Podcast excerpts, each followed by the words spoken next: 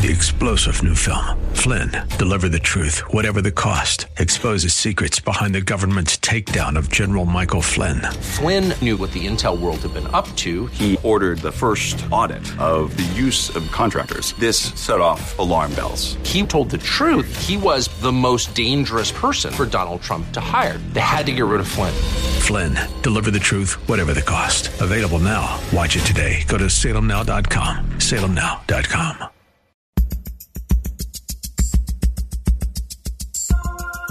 It's Lifeline with Craig Roberts. He's the host of Northern California's longest running conservative talk show. He's a man with a message, a conservative with compassion. He's Lifeline's own Craig Roberts. Well, thank you, sir, and a pleasant good afternoon. Five o'clock exactly from KFAX San Francisco. Craig Roberts with you on this Thursday evening. We welcome you to another edition of the program. We're a bit on the uh, the early side of our normal start time tonight because we are anticipating momentarily for President Biden to give what is essentially his first official address from the White House now that the COVID 19 relief bill has been passed and he has signed that into law. Um, the $1.9 trillion aid package hopefully will now get some understanding as to exactly what is in the bill. We know certainly the new law includes a $1,400 check provided to many Americans with first direct payments deposited into bank accounts as soon as this weekend.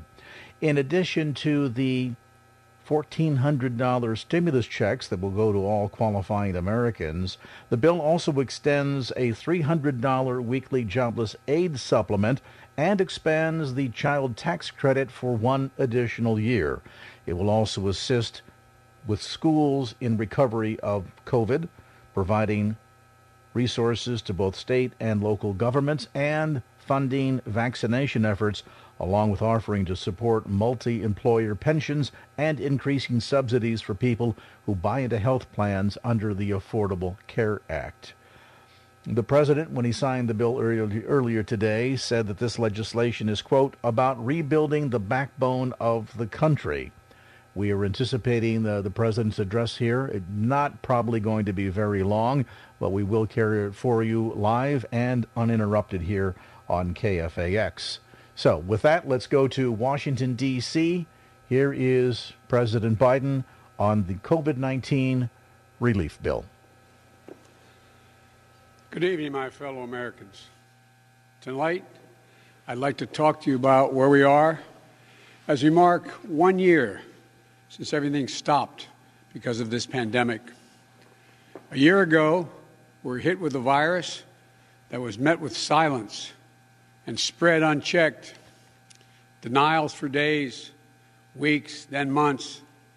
That led to more deaths, more infections, more stress, and more loneliness. Photos and videos from 2019 feel like they were taken in another era the last vacation, the last birthday with friends, the last holiday with extended family. While it was different for everyone, we all lost something a collective suffering, a collective sacrifice, a year filled with the loss of life and the loss of living for all of us. But in the loss, we saw how much there was to gain in appreciation respect, and gratitude. Finding light in the darkness is a very American thing to do. In fact, it may be the most American thing we do. And that's what we've done. We've seen frontline and essential workers risking their lives, sometimes losing them, to save and help others. Researchers and scientists racing for a vaccine. And so many of you as Hemingway wrote, being strong in all the broken places. I know it's been hard. I truly know. As I've told you before, I carry a card in my pocket with the number of Americans who have died from COVID to date. It's on the back of my schedule.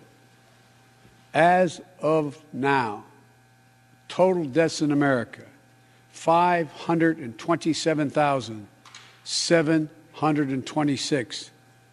That's more deaths than in World War I, World War II, the Vietnam War, and 9 11 combined.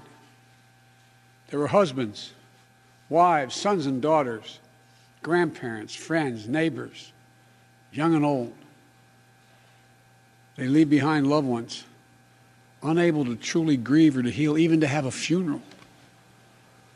But I'm also thinking about everyone else who lost this past year to natural causes, by cruel fate of accident or other disease. They too died alone. They too leave behind loved ones who are hurting badly. You know, you've often heard me say before, I talk about the longest walk any parent can make is up a short flight of stairs to his child's bedroom to say, I'm sorry, but I lost my job. Can't be here anymore. Like my dad told me when he lost his job in Scranton. So many of you have had to make that same walk this past year. You lost your job. You closed your business. Facing eviction, homelessness, hunger, a loss of control. Maybe worst of all, a loss of hope.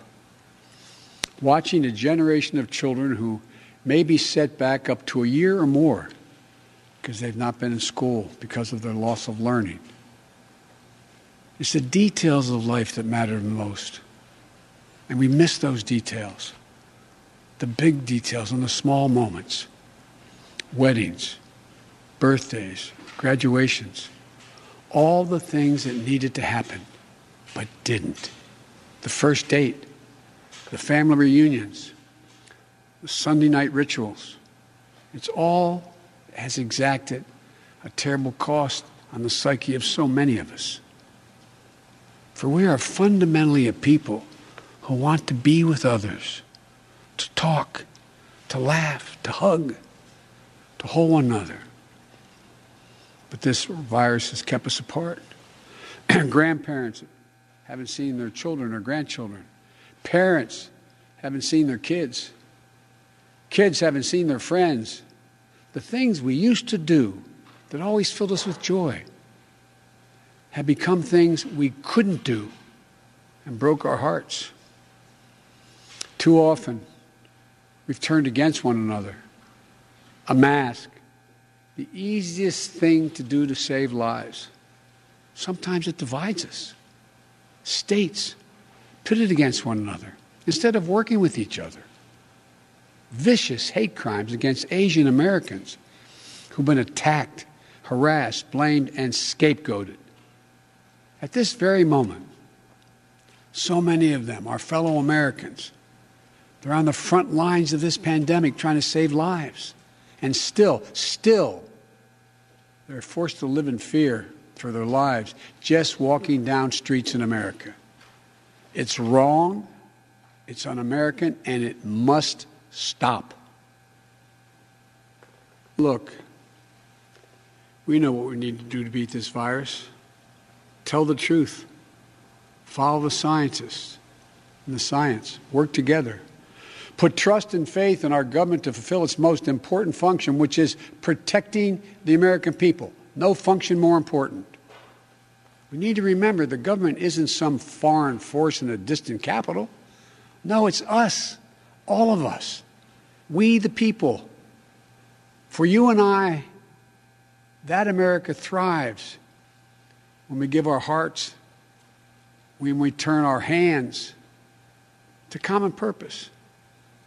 And right now, my friends, we're doing just that. And I have to say, as your president, I'm grateful to you. Last summer,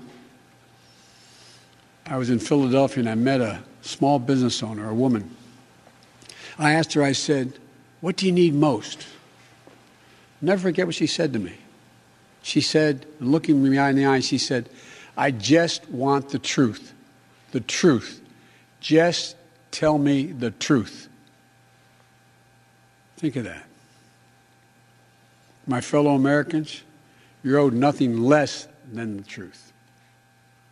And for all of you asking when things will get back to normal, here is the truth. The only way to get our lives back, to get our economy back on track, is to beat the virus. You've been hearing me say that for while I was running and the last 50 days I've been president. But this is one of the most complex operations we've under, under, ever undertaken as a nation in a long time. That's why I'm using every power I have as President of the United States to put us on a war footing to get the job done. Sounds like hyperbole, but I mean it a war footing. And thank God we're making some real progress now. In my first full day in office, I outlined for you a comprehensive strategy to beat this pandemic. We've spent every day since attempting to carry it out. Two months ago, the country, this country didn't have nearly enough vaccine supply to vaccinate all or ever near all of the American public. But soon we will. We've been working with vaccine manufacturers, Pfizer, Moderna, Johnson & Johnson, to manufacture and purchase hundreds of millions of doses of these three safe, effective vaccines. And now, at the direction and with the assistance of my administration, Johnson & Johnson is working together with a competitor, Merck, to speed up and increase the capacity to manufacture new Johnson & Johnson vaccine, which is one shot. In fact, just yesterday, I announced, and I met with the CEOs of both companies, I announced our plan to buy an additional 100 million doses of Johnson & Johnson vaccines. These two companies, competitors, have come together for the good of the nation, and they should be applauded for it. It's truly a national effort just like we saw during World War II. Now, because all the work we've done, we'll have enough vaccine supply for all adults in America by the end of May. That's months ahead of schedule. And we're mobilizing thousands of vaccinators to put the vaccine in one's arm, calling active duty military, FEMA, retired doctors and nurses, administrators, and those to administer the shots. And we've been creating more places to get the shots. We've made it possible for you to get a vaccine at nearly one, any one of 10,000 pharmacies across the country, just like you get your flu shot. We're also working with governors and mayors in red states and blue states to set up and support nearly 600 federally supported vaccination centers that administers hundreds of thousands of shots per day. You can drive up to a stadium or a large parking lot, get your shot, never leave your car, and drive home in less than an hour. We've been sending vaccines to hundreds of community health centers all across America located in underserved areas. And we've been deploying and we will deploy more mobile vehicles and pop up clinics to meet you where you live so those who are least able to get the vaccine are able to get it. We continue to work on making at home testing available. And we've been focused on serving people in the hardest hit communities of this pandemic black, Latino, Native American, and rural communities. So, what does all this add up to? When I took office 50 days ago, only 8% of the Americans, after months, only 8% of those over the age of 65 had gotten their first vaccination. Today, that number is 65%. Just 14% of Americans over the age of 75 50, 50 days ago had gotten their first shot. Today, that number is well over 70%. With new guidance from the Centers for Disease Control and Prevention, the CDC, that came out on Monday, it means simply this millions and millions of grandparents who went months without being able to hug their grandkids can now do so.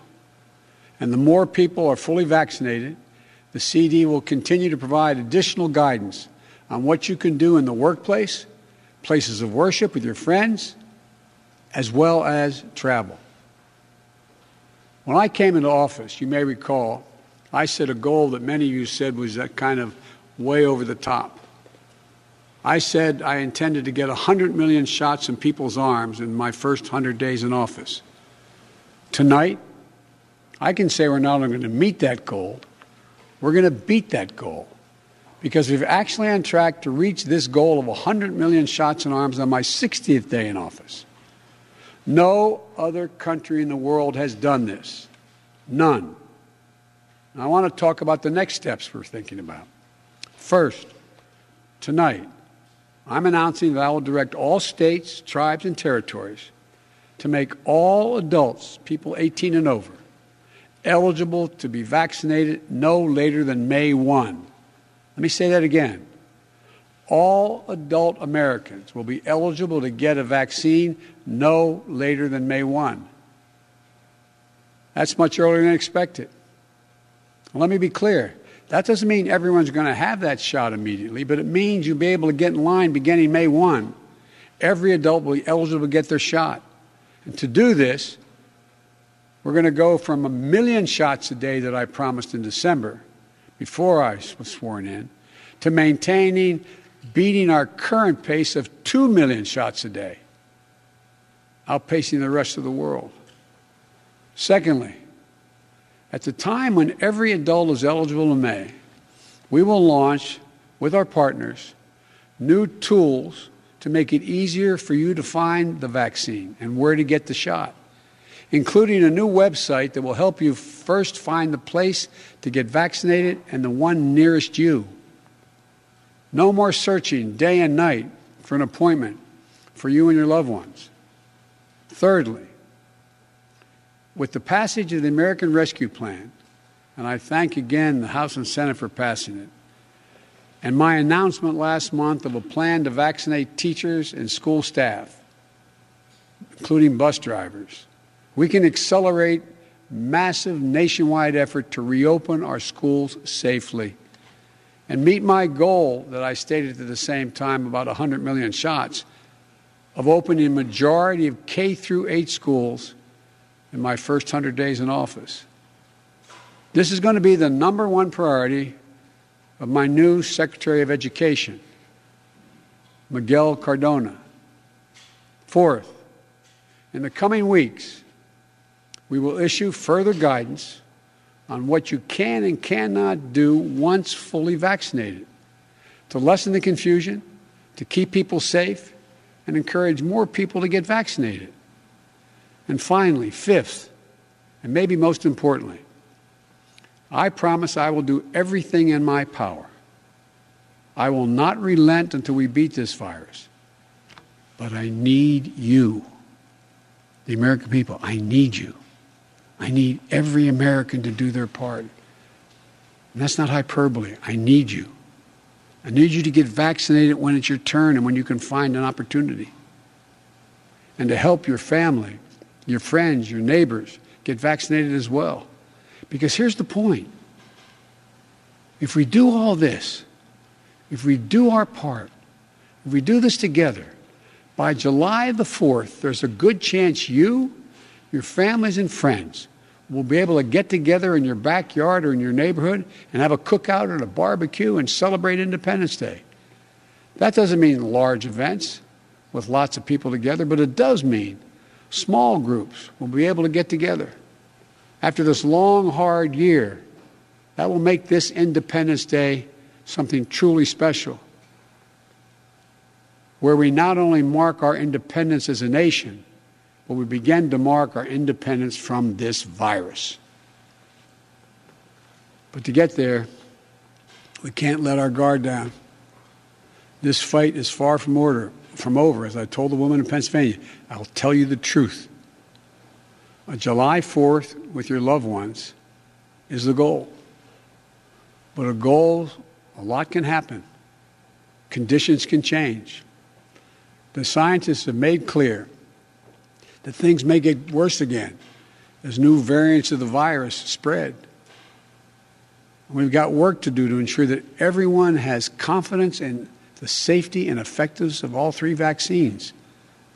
So, my message to you is this listen to Dr. Fauci, one of the most distinguished and trusted voices in the world.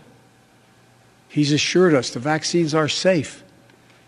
They underwent rigorous scientific review. I know they're safe. Vice President Harris and I know they're safe. That's why we got the vaccine publicly in front of cameras, so for the world to see, so you could see us do it.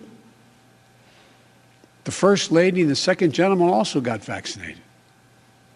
Talk to your family, friends, your neighbors, the people you know best who've gotten the vaccine. We need everyone to get vaccinated. We need everyone to keep washing their hands, stay socially distanced, and keep wearing the mask as recommended by the CDC. Because even if we devote every resource we have, beating this virus and getting back to normal depends on national unity. And national unity isn't just how politics and politicians vote in Washington, what the loudest voices say on cable or online. Unity is what we do together as fellow Americans. Because if we don't stay vigilant and the conditions change, then we may have to reinstate restrictions to get back on track. And please, we don't want to do that again. We've made so much progress. This is not the time to let up. Just as we were emerging from a dark winter into a hopeful spring and summer is not the time to not stick with the rules. I'll close with this. We've lost so much over the last year. We've lost family and friends. We've lost businesses and dreams we spent years building. We've lost time, time with each other. And our children have lost so much time with their friends, time with their schools. No graduation ceremonies this, this spring. No graduations from college, high school, moving up ceremonies. You know, and there's something else we lost. We lost faith in whether our government and our democracy can deliver on really hard things for the American people. But as I stand here tonight, we're proving once again something I've said time and time again, to probably tired of hearing me say it. I say it to foreign leaders and domestic alike. It's never, ever a good bet to bet against the American people. America is coming back. The development, manufacture, and distribution of vaccines in record time is a true miracle of science. It's one of the most extraordinary achievements any country has ever accomplished. And we also just saw the Perseverance rover land on Mars. Stunning images of our dreams that are now reality. Another example of the extraordinary American ingenuity, commitment, and belief in science and one another. And today, I signed into law the American Rescue Plan, an historic piece of legislation that delivers immediate relief to millions of people. Includes $1,400 in direct rescue checks, payments. That means a typical family of four earning about $110,000 will get checks for $5,600 deposited if they have direct deposit or in a check, a treasury check. It extends unemployment benefits. It helps small businesses. It lowers health care premiums for many. It provides food and nutrition, keeps families in their homes, and it will cut child poverty in this country in half, according to the experts. And it, and it funds all the steps I've just described to beat the virus and create millions of jobs. In the coming weeks and months, I'll be traveling along with the First Lady, the Vice President, the Second Gentleman, members of my cabinet to speak directly to you, to tell you the truth about how the American Rescue Plan meets the moment. And if it fails at any pace, I will acknowledge that it failed, but it will not. About how, after long, dark years, one whole year, there is hope and light of better days ahead. If we all do our part, this country will be vaccinated soon. Our economy will be on the mend. Our kids will be back in school. And we'll have proven once again that this country can do anything hard things, big things, important things. Over a year ago, no one could have imagined what we were about to go through. But now, we're coming through it. And it's a shared experience that binds us together as a nation. We are bound together by the loss and the pain of the days that have gone by. We're also bound together by the hope and the possibilities of the days in front of us. My fervent prayer for our country is that after all we've been through, we'll come together as one people, one nation, one America. I believe we can and we will.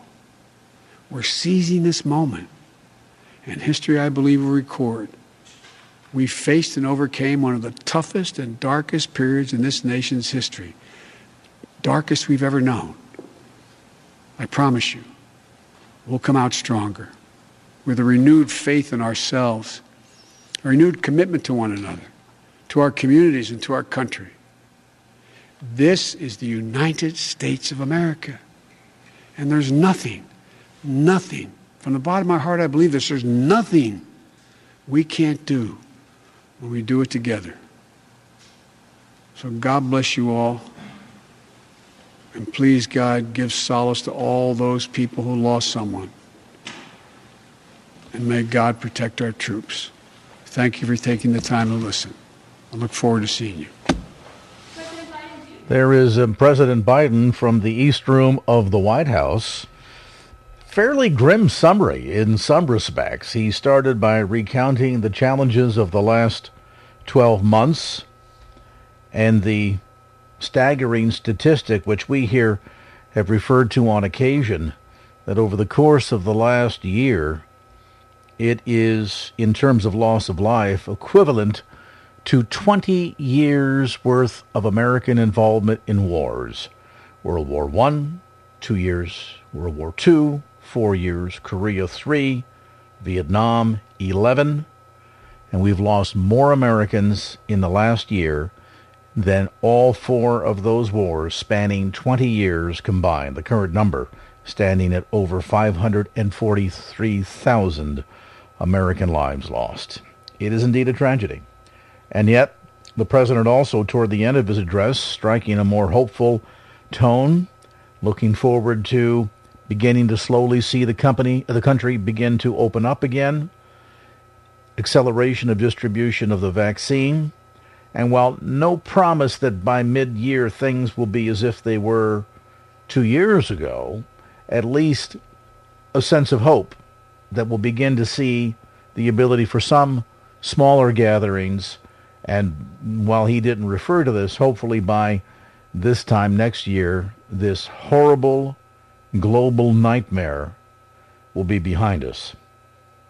Certainly, from a faith perspective, this has been an important time, I believe, for reflection and for believers to share hope. Hope with those that are pondering their own sense of mortality, wondering what's next, what happens if your life is cut short. So often the inclination is, I think, for we as human beings, natural behavior, to kind of just roll through life without spending much time thinking about tomorrow or the hereinafter.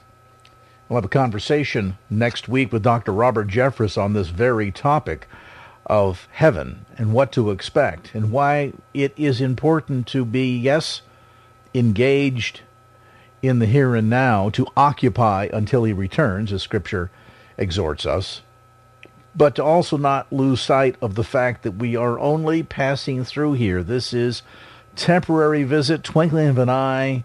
This is not our permanent home. And that message of encouragement and hope, particularly for those who have lost loved ones during this painful experience, is one that we as believers need to be sharing. Encouragement, positivity, and the hope that the gospel provides that though we suffer through experiences here on life, our pain is only for a moment, but joy comes in the morning, right as the Psalms remind us.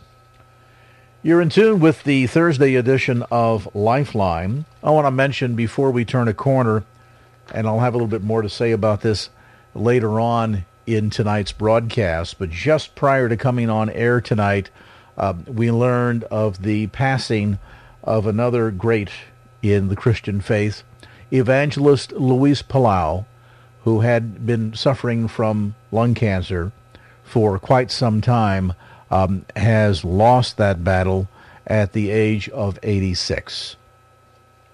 So our thoughts and prayers go to the Palau family, and um, we'll have more to say about his life and his ministry and the impact that he's had on so many lives a little bit later on.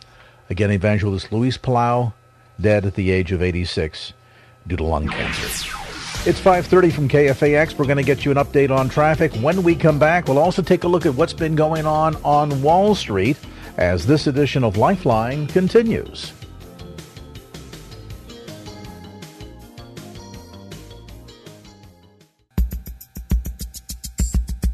And now back to Lifeline with Craig Roberts. All right, welcome back to the conversation. Well, taking a look at the world of money, the Dow continuing to break records, closing once again above 32,000, while the Nasdaq attempts to regain some momentum after officially moving into correction territory this past Monday. How did things end for the day? Well, joining us now, Premier Advisor with Vitucci and Associates, Dan Beltran with all the latest. Dan, looks like pretty much an up day all the way around today. Yeah, it was an up day all the way around, Craig. Um, you know, the Nasdaq was making headlines most recently because of the recent uh, correction that they experienced, and the Dow made another high. It wasn't since uh, mid-February that the Dow had its most recent high, and then the S&P kind of followed suit as well in positive territory. But uh, all indexes in the green today, and so for investors, that's that's a good sight to see. How much of these do you think is being stoked by the the announcement by President Biden of the uh, the passage of this 1.9 trillion dollar coronavirus relief package? While we don't know much detail about what's in it, certainly a fair amount has got to go help businesses. I would hope. Definitely, and there's going to be businesses in certain areas of the economy that'll be uh, helped more so than those in others. Um, you know, the, the relief has been uh, plentiful for lack of a better word, for quite some time now. And, uh, you know, with what the Fed's saying in terms of uh, their posturing to, to keep interest rates low and do whatever is necessary uh, to, to do that, uh, along with this continued stimulus, I think, you know, the pent-up demand is, is ready to hit this summer. Um, things happen quickly. And so, you know, markets are, are charging forward. I think this, this bill will, uh, you know, be the, the topic for, for today and, and days and potentially weeks to come. And then I think it's going to be a discussion of infrastructure and what's in store uh, in that area. And, you know, the companies that um, expect to benefit from those different areas uh, or those different forms of stimulus should do well, and you'll see the market prices reflect that. And certainly, in relationship to the market, we're all trying to kind of figure things out here, whether a casual investor or just a John Q. Public kind of setting money aside in an IRA or a 401k working toward retirement. This sense, Dan, of the disparity that exists in the way people have been impacted by COVID 19. There are some businesses we know that have been absolutely decimated, shuttered the doors, you know, basically locked up and said, that's it. We can't take any more of this. What's next? We don't know. And then other businesses, many of which, of course, were either COVID centric in providing uh, supplies, materials related to COVID relief and, and uh, the COVID related infrastructure, or businesses that just, in, in an ancillary fashion, benefited because folks weren't going out, so they're buying online. And if your name is Jeff Bezos, wow, um, 2020 is a year that you'd love to have several like that in a row. That said, do you think as we begin to see more of the digging out, more of the recovery, that as much as there's been some disparity in the way people were impacted, we'll also see some disparity in the way people recover? And what about the long term outlook when it comes to how investors need to look forward. and What's going to be the paradigm shift, perhaps, as we move into hopefully a no longer COVID related economy? And how should be, people be looking at rebalancing their portfolios under that circumstance? Well, rebalancing is key. It's going to happen throughout every market cycle if you're handling your investments responsibly, and uh, this time is no exception to that. You know, keeping perspective is the key, and the perspective for most people is long term. And you know, long term isn't just a year or, three years. It's from now, not just to your retirement, but through your retirement. And so maintaining that balance, not getting too far out of whack, but maintaining um, the portfolio that will help you achieve your goals is, is key here. And, and, you know, for those that are getting close to retirement, uh, this is a time you thought you probably would never see. And creating income is at a premium right now because interest rates have been held low, manipulated low for so long now. Uh, market pundits uh, now will say that uh, based on what's happening in the market, inflation could hit three, maybe four plus percent later this year. But what does wow. that mean for the bond market? What does that mean for investors that are holding bonds for income or even holding bonds as a diversifier in their portfolio? Uh, these are forces that can affect portfolio values as, as well as income. So now more than ever, it's key to revisit what you have, revisit your plan moving forward, and make sure that what you hold is reflective of what you need, not just today and tomorrow, but in the years to come. And especially as you point out, Dan, the closer that you get toward retirement, uh, the protection of that uh, bottom line, that nest egg, uh, becomes more and more important, and you move from the contribution phase to the distribution phase, making sure that the choices that you've selected are going to work for you and going to continue to provide the kind of income that you'll need once you hit retirement. And you're right, with sort of the the um, um, polar opposite response of the bond markets to what goes on in, in traditional equities, uh, what seemed like a good idea six months or a year ago might not be just the best thing for you looking forward. Now, you want to learn more, and you're thinking, guys, you lost me. This is this is a, getting a little bit too complex. And to be sure, navigating the world of investing and retirement planning these days is not like it was for grandma and grandpa years ago where they enjoyed a railroad pension maybe had a little money in the you know the, the uh, uh, energy stocks you know the local power company or what have you and that and a little small check from social security and the mortgage had been paid off so life was comfortable. Things are much different for many these days so you got to make sure that you're planning and planning wisely Want to take advantage of a complimentary financial health and retirement plan review? Sort of an independent voice that can give you some sense of whether or not you're on track or way off and require a little bit of readjustment of your uh, retirement planning navigation? Well, why not go to don'tinvestandforget.com and schedule your appointment? Dan Beltran, Pat Vitucci, any member of the Vitucci and Associates financial advisory team, happy to meet with you, and that consultation is without cost or obligation. Call toll free triple eight plan wise eight eight eight P L A N W I S E or once again you can schedule your appointment easily online, even have the appointment online if you prefer at don'tinvestandforget.com. That's don'tinvestandforget.com Com. Our thanks to Dan Beltran for that update, and we invite you to tune in for Don't Invest and Forget Saturday mornings at 8 a.m. on our sister station, AM 1220 KDOW, the Bay Area's business leader.